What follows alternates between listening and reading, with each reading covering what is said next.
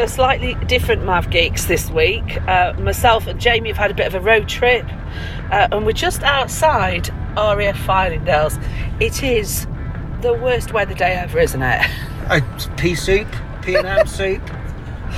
I can't. Well, there's a sheep. I mean, you, uh, Twenty yards beyond that, I can't see anything. you would never even know that RAF Fylingdales existed with the P Super, but we're here, uh, and we're here to um, speak to the guys about the 30th anniversary this year of the radar, and uh, really looking forward to it. Have you ever been here before, Jamie? I used to live in Scarborough, so I, I know this area reasonably well. But in my day, there were golf balls here. You know, the big white golf Yeah, balls. yeah, yeah, yeah. Things have very much changed now, and this is partly why we're here. It's the anniversary of this array, uh, radar array that they've got, which looks very different to how it used to. Very moody. I seem to think it's like a monolith, isn't it? So, um, just waiting to go in now. So we'll we'll see you inside.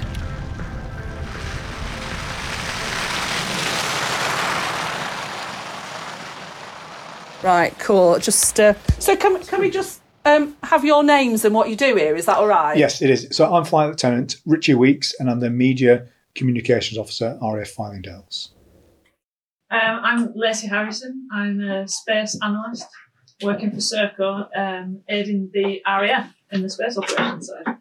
So, what is it like working at somewhere like Fylingdales? Because I mean, obviously, it's took us a little while to find it. It's just out in the middle of nowhere. It's not like your usual RAF base or army base, is it? It's it's just something quite special. What's it like working here? It's a, it is a special place to work. Obviously, the weather and our location play an important part of that because we have to be very, very careful with with our people because of right up on the North York moors, mm. weather conditions deteriorate so quickly. But more importantly, we have to maintain the mission. So without being too American about it, we have to ensure that our mission is service, and that is our ballistic missile early warning, and that's what we're here for. So people servicing this mission, our operators, they're the key component to all of this.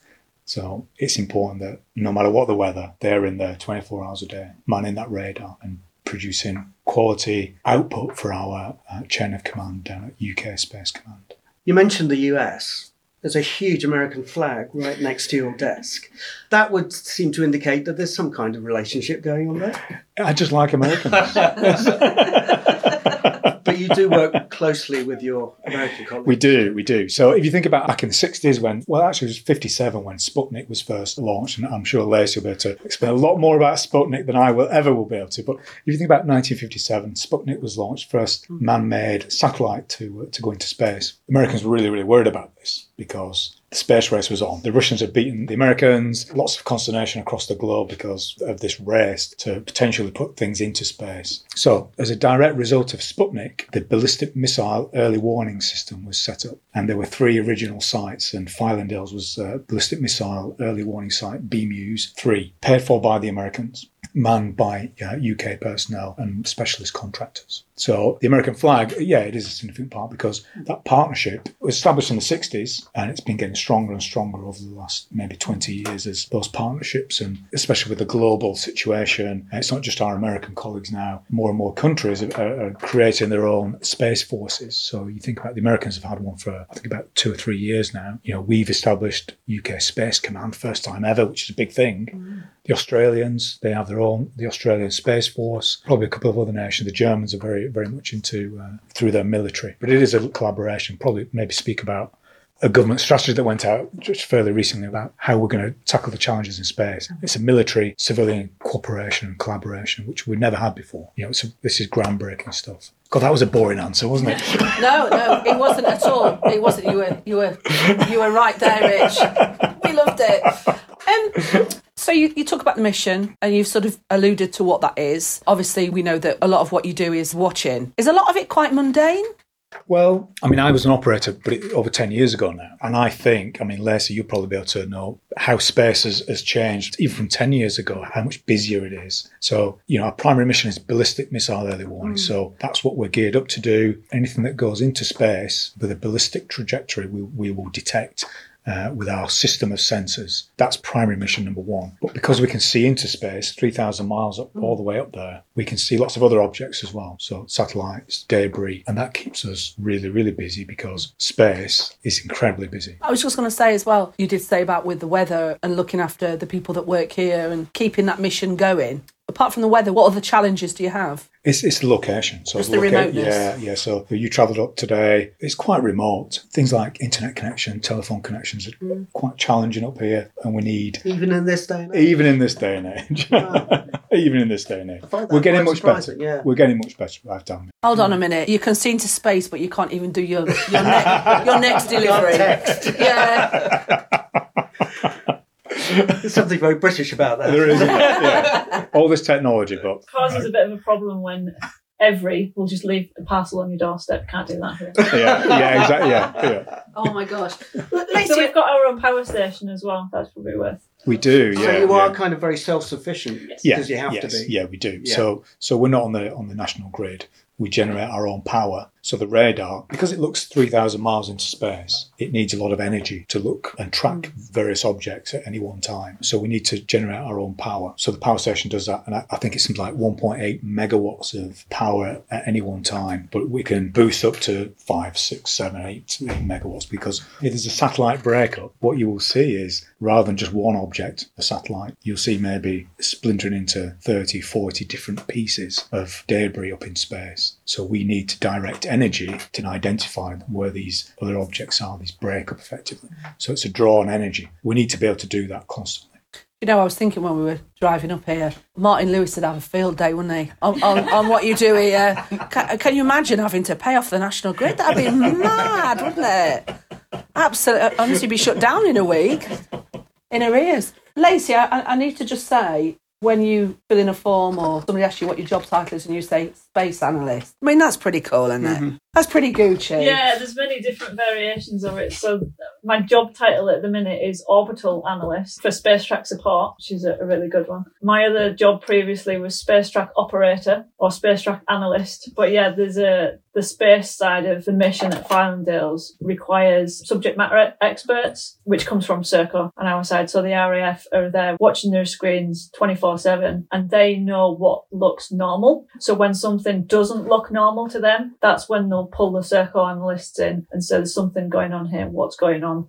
Richie alluded to the um, amount of debris that's in space at the moment. So how do you filter all that out and actually see what you want to see? So the Americans, as evidenced by the flag, actually set up something called the Space Surveillance Network, the SSN, and it's made up of 30 plus sensors of all different types. So ours is a phased array radar. You've got optical sensors, you've got telescopes, you've got mechanical radars, many different sensors. Fylingdales makes up a contribution somewhere between 12 and 20 percent of the contribution to the SSN. As one of 30 sensors, that's that's a huge contribution. And the Americans give Fylingdales high praise for the amount of the quality of data that we send. So what they're doing is they're maintaining a catalogue of all of the objects in space, so we know what an object is and where it is at all times. Um, so I've got some figures. I've got some figures for you. Oh, we always like So figures. since- Stats, stats are since- sexy. Let's do this. Um, so because you're here for the anniversary of of of the spa, so in the past 30 years, I've got figures going back to the 1st of January 93. So just shy of your 30 years. Since then, we've tracked over 50 million tracks. Wow. And there's been almost two and a half thousand launches into space. There has been catalogued 31 and a half thousand objects. Now, 31 and a half thousand objects in the past 30 years, but almost a third of that in the last three years. There was a That's extraordinary. That is extraordinary. so it's the last three years since, well, let's go ahead and blame them, since SpaceX. Um, with, with the I've never liked them. fantastic technology that they have brought to space, like bringing down the costs of launching objects into space. Um, so their Starlink constellation, they launched 60 in one go because they, they've got this, um, it's quite innovative the way they've done it. They're basically flat pack satellites. So they stack them 60 in one go and then they just release them like a deck of cards out into space. And they eventually just get to where they're going. And the technology that has gone into putting that many objects in space has passed around many different Is there no regulation? no, so the only regulation is with the FCC. So what transmissions you're using. You have to have some kind of debris mitigation plan. And there's also most agreements around the world are voluntary as well. That there's a voluntary agreement that satellite operators, once their satellite is no longer of use to them, that satellite will be disposed of within 15 years. 15 years is a heck of a long time. But depending on where you are in space, if you didn't do anything, you could be there for decades, mm. centuries. So telling them you need to remove your satellite is actually a way of cleaning up space. The amount of objects in space is a problem. Mm. And that, and the junk, and the it's a problem. You know, recognised by the UN, and they've got various bodies within the UN who are looking at saying, you know, we need to have more legislation and, and, and more collaboration, so that countries aren't just shoving whatever they want to Sending do. Tesla cars into space. yeah, exactly. Yeah, sending Doesn't Tesla cars in does space. So the previous record was in 2014 when the Russians launched 37 satellites in one go. It mm. seemed like quite a few, right? In 2017, so three years later, India put in 104 in one go. And if you find that there's some videos online where you basically just see them just released one at a time, and from if I remember correctly, it had a relatively high failure rate because they were just they were just thrown out. But that's litter, isn't it? basically yeah because a lot of these satellites are just i probably shouldn't speak badly of, of universities but student experiments. And they maybe will just be the height that they go up they maybe will just be there five ten years. But i personally think it's a bit irresponsible if you're not making a big contribution to hmm. society Can that potentially compromise your prime role, i.e., detecting, you know, ballistic missiles? No, litter? so the radar will always protect its primary mission. Right. So it always defaults to its primary mission. It will not be broken by amount of satellites in space. It'll just it protects itself. So it know. knows its that is good to know. yeah, Oh my it gosh. protects its primary mission at all costs, basically.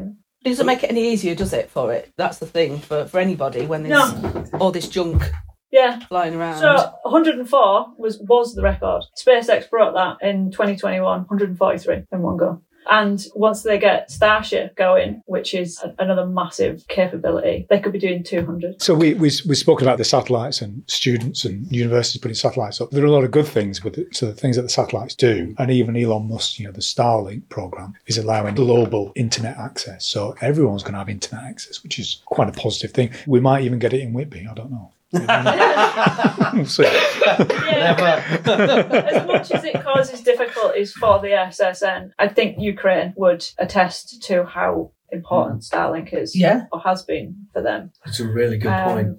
And you know what the other satellites do as well. So different levels of where they are and what the capabilities are. You know, we think very military. You know, there's lots of other satellites around there that are doing incredible jobs in terms of you know monitoring sea levels, temperatures, global temperatures, uh, different farming products. And I think as well that sometimes people don't realise just how important space is in the respect of like when we were driving here today with the sat nav, we wouldn't have been able to do that.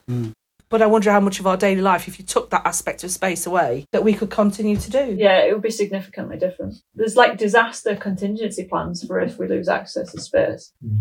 It would almost send us back into the dark ages. We're tremendously dependent on space, which is why we want to keep it as safe as possible. And if could, people could stop sending up things, that would be great. I'm just thinking, do I really want to be on the space station right now with all this stuff flying around? It feels like they're playing Dodgems up there with all this stuff. I read somewhere they'll get a message saying, "Oh, there's some incoming space debris," so they all have to go into the capsule and get ready to, and then it's all like you know squeaky bum time for a bit, you know, and then it's sort of just like goes over the top of the night. You're all okay again now. Hmm. Yeah, Space is massive. How is that? And that's because of these people chucking junk up there all the time. So those ones, the ones that we see day in, day out, you can predict where they're going to be in a few days' time. So you can predict that's going to get within this distance of the space station. So we've got a bit of time. That goes on every single day. It's called conjunction analysis. The objects we know are there right now and monitor, we're fine with those. It's the newly created objects. So the last time that I know of that the astronauts and cosmonauts were told get into your capsules and just prepare was when Russia destroyed one of its own satellites in November. That created over a thousand new pieces in an instant. And it was at a height where the ISS was. But we've had two more events similar to that um, within the past three weeks. Okay, so Rich, you you see the normal, and when you see the abnormal, you get Lacey in. Yeah, I think that's fair to say. So, you know, it's a Thursday afternoon, everybody's having a cup of tea, Lacey comes steaming in here, like, Uh, how scared are you? Are you, are you like, oh my gosh, this is a big one? No, it's exciting because something's going to ha- something's happening, and when the two can combine, like because we work so closely together. Yeah. I'm not saying it's the normal because it's not, but it's very interesting because that kind of you know stuff that's going on up there. Yeah, yeah. It's interesting, really interesting stuff, and so within an hour you can learn something about a particular type of launch or what type of where it is in space, why it isn't where it is. So you learn an awful lot more when things do happen. If it was just the normal, a few few ballistic launches every couple of years, it's fairly humdrum. When something in, like this happens, it speeds your, your knowledge process up. Because to a layman, it, it could sound that, that it's quite chaotic up there. But actually, I get the sense of there is control here. Yeah, calm, fortunately, space yeah. is still quite vast. Yeah. The world knows it's an issue. And there is a lot of companies working really hard on ideas to clean up space. ESA are funding something called Clear Space, which is like a giant octo grabber. Yeah. That's a really good. This is graphic. Moonraker stuff, isn't it? It I saw yeah. that. I saw that at DSEI, Yeah, like the space grabber. Yes. Eh, yeah. Eh. I was like, I said to my mum when I got home, you would not believe half the things I've seen. Is that something I need to be investing in? I guess maybe it depends which companies are doing it. I could name drop some. Um, so I know Astroscale have been working on Other companies are available. yeah. So it's basically all about right. What is up there right now? What what can we get rid of? So you- you're talking about big giant nets. You're talking about electromagnetic fields. There's just so many ideas out there. Some are more mature than others, but it needs to happen. We need to do something, and I think companies are investing in that. And SpaceX has invested in many ways in the, the renewable launches that they use, so the, the giant rocket bodies that power SpaceX up into into orbit. They return to Earth and they're reusable. You know, SpaceX are kind of thinking about this already and are doing things about it. They've got a very good deorbit plan as well. So they clean up after themselves. If one of their satellites isn't operational, they do what they can to make sure that isn't a problem for anybody else as soon as they can. So they don't have many non-operational satellites in their constellation right now.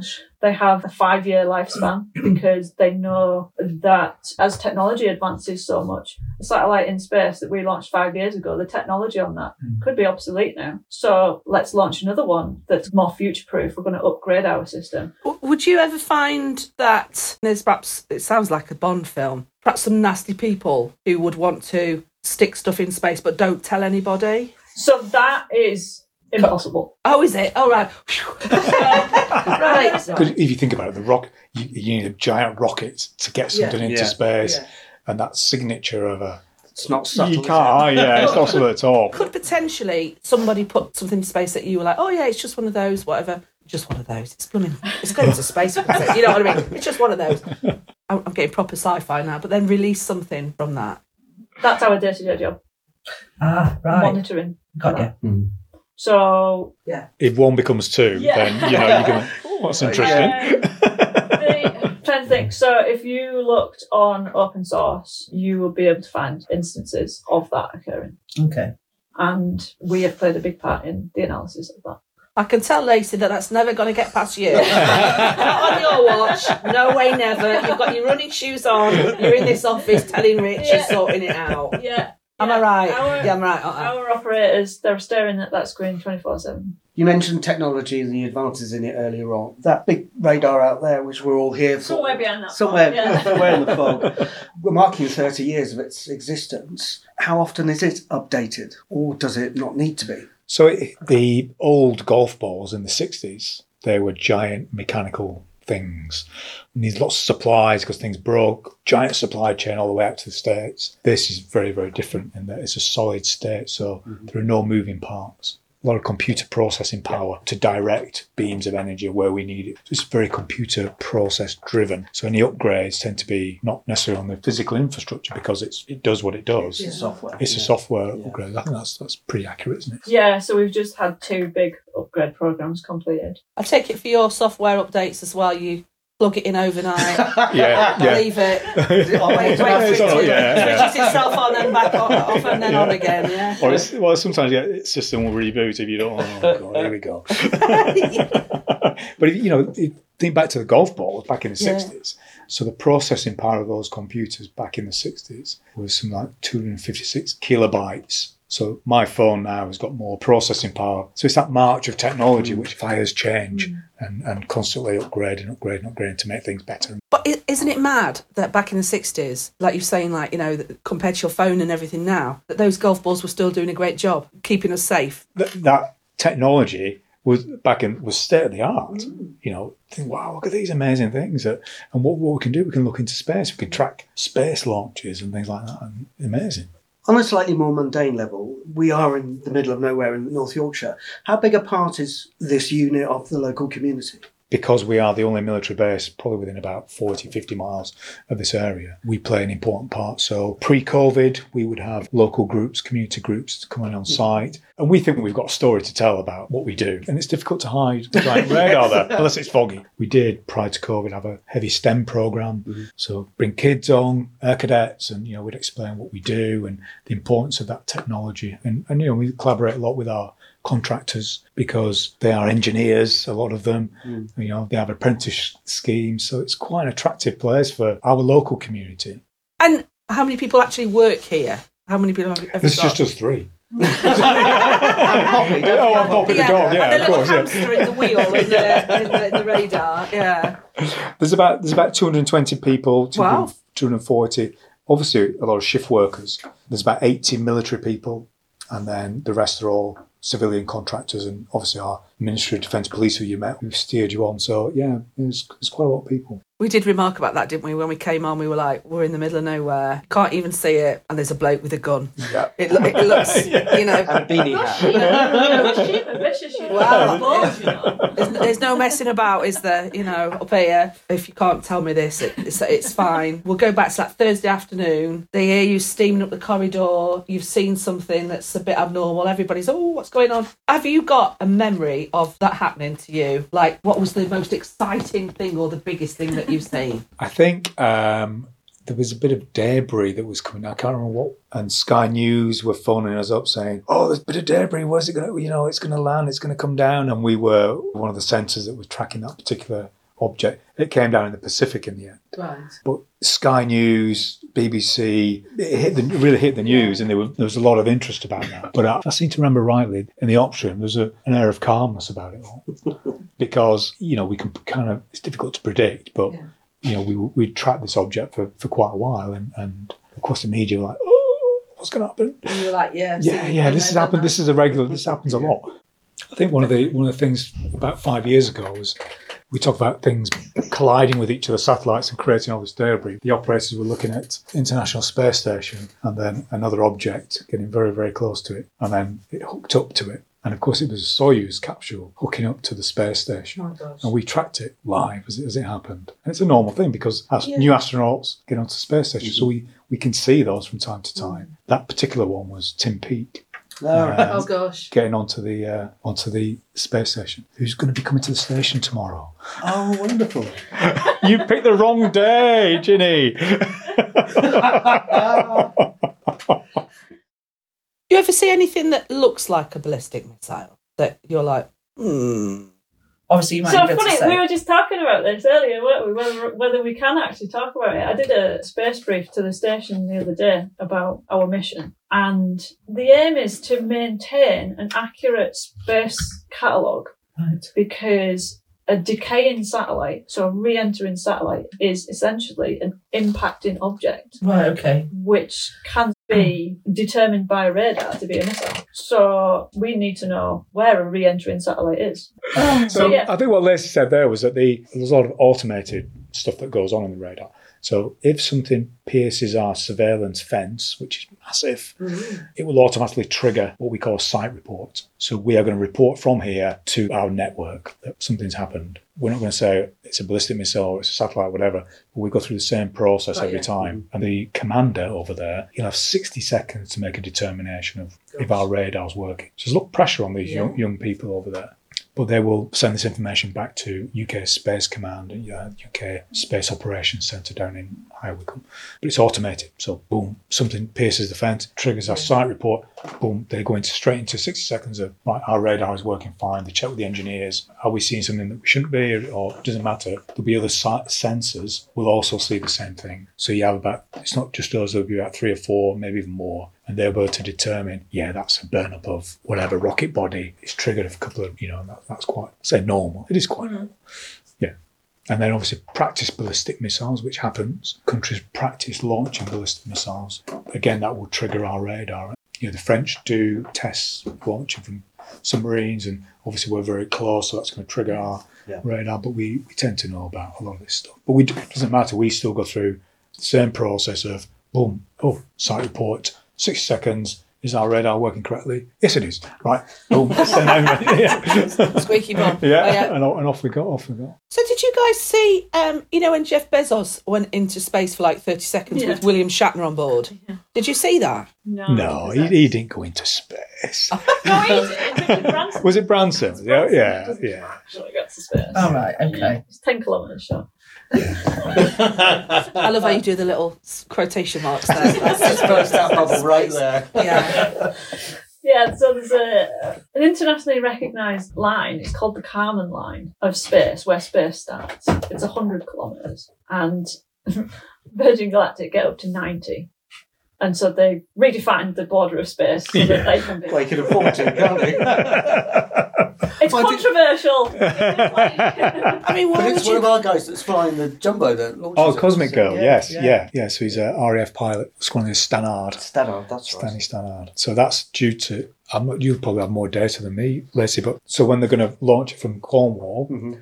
I mean, we'll we'll see that obviously, but we're just not sure when it's going to be launched. It's supposed to be November, but we're kind of getting towards the end now, and but that's it's really significant. That is so significant. Last time we launched a British satellite, we've never done it on British soil ever. Hmm. Hmm. It was in Australia in Woomera in 1972 or 71. So it's you know 50 years ago. It's still up there. It's still going around this particular satellite. But that we we did it one time and that was it. But it'll be the like- this program was cancelled. So this is a big thing. Compared to everything else, it'll be like the mini metro, won't it? you know what I mean? If there, if there's a hybrid car going round there, that's going to be a mini metro, but built to last, probably. Yeah, we've only got uh, small launches scheduled for this country because we're so high in latitude as well. We'd only be suitable for certain orbits. So the launch complexes in America are huge. Right. Uh, there's multiple launch pads in Kennedy Space Center. So our proposed sites in this country will be more like launches and shipping containers, which is another innovation. It's basically just a self-contained launch system in a shipping container, which will end up in the Shetlands or somewhere in Scotland, and we'll just open it out and then launch from that. It's the new thing, launch in a box.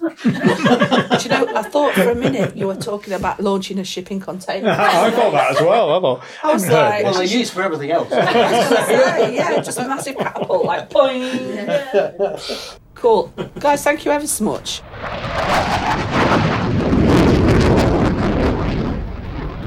Do you know what, Jamie? I just keep thinking back to that day. I had such a laugh. What an absolutely brilliant bunch of people, and I learnt so much.